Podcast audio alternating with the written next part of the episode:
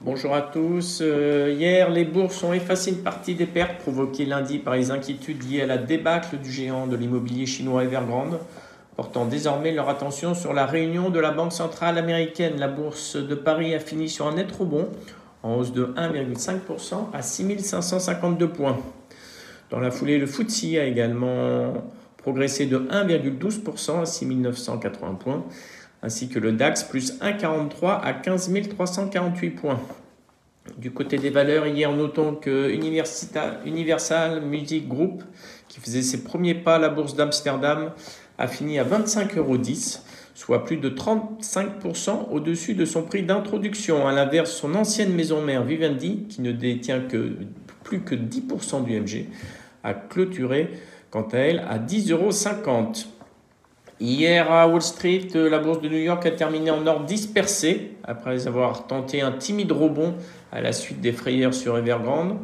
L'indice Dow Jones a lâché 0,14%, le Nasdaq a avancé de 0,22%, tandis que le S&P 500 a abandonné 0,08% à 4354 points. Notons qu'après marché, pardon, il y a Adobe qui a publié des résultats décevants légèrement décevant, mais c'est surtout les, perspectives qui ont déçu les opérateurs de, marché. Adobe, après marché, était en perte de 4%. FedEx a également publié après clôture un profit warning pour 2021 avec, une, euh, avec un bénéfice par action largement en dessous du consensus, une marge opérationnelle également largement en dessous du consensus. Donc après clôture, FedEx était en perte de 4%. Ça a entraîné dans son sillage UPS qui perdait 2%. Il faudra surveiller ce matin à l'ouverture Dutch Post à Francfort. Euh, en Asie, séance plutôt négative, euh, alors que Hong Kong et la Corée sont fermés. La réouverture de Shanghai, moins 1%, se passe sans drame majeur. Evergrande a, annoncé ce matin avoir trouvé pour l'instant un accord pour le paiement de ses échéances du 23 septembre. Toujours en Asie, la Banque du Japon a sans surprise laissé inchanger ce matin sa politique monétaire ultra accommodante à l'issue de sa dernière réunion avant l'élection du, du successeur du Premier ministre japonais. Ce matin, d'un point de vue microéconomique, il y a l'opérateur télécom Iliad qui a annoncé la signature d'un accord avec le groupe Liberty Media en vue du rachat de 100% du câble opérateur polonais UPC Poland. L'opérateur s'effectuera sur la base d'une valeur du PSC de 1,53 milliard d'euros. Le Crédit Agricole a annoncé hier soir clôturer un programme de rachat de 558 millions d'euros portant sur environ 47 millions d'actions.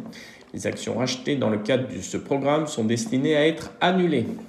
Cinch a annoncé ce matin l'acquisition du groupe Messenger People pour 48 millions d'euros.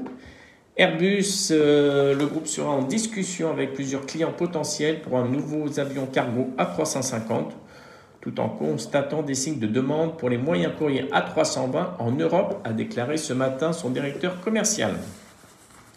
ICAD, le groupe immobilier, a obtenu euh, hier soir le visa de l'AMF pour introduire sa filiale ICAD Santé sur Euronext Paris entre 115 et 135 euros par action. Le prix de l'introduction sera fixé le 30 septembre pour une première cotation le 1er octobre. Et enfin, Legrand vient d'annoncer à l'instant euh, confirmer ses objectifs financiers de moyen terme à l'occasion d'une journée investisseur. Je laisse la parole à Nantes. Bonjour, euh, Solution 30 euh, Fiberclar choisit euh, la société Solution 30 pour le déploiement de la fibre optique en Belgique dans la région Flandre. Le contrat a une durée de 3 ans. JC Deco devient le partenaire publicitaire principal de l'opérateur australien Sydney Trains. Le groupe sera en charge de la publicité de, dans ses halls et sur ses quais pour une durée de maximum 10 ans. Lumibird publie au-dessus des attentes avec un résultat net de 5 millions d'euros contre une perte de 2 millions d'euros à la même période l'année dernière, cela en raison d'une forte amélioration de la rentabilité de la branche médicale.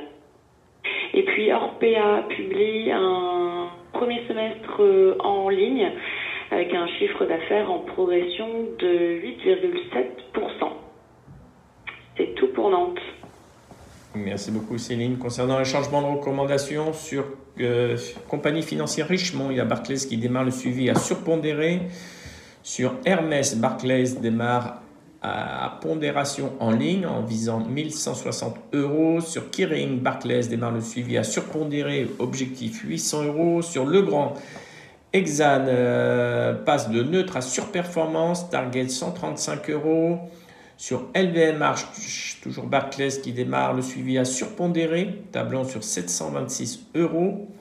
Sur Sopra Steria, Stifel démarre le suivi à la vente, target 155 euros. Sur UMG, Bank of America démarre le suivi à l'achat, objectif 34 euros.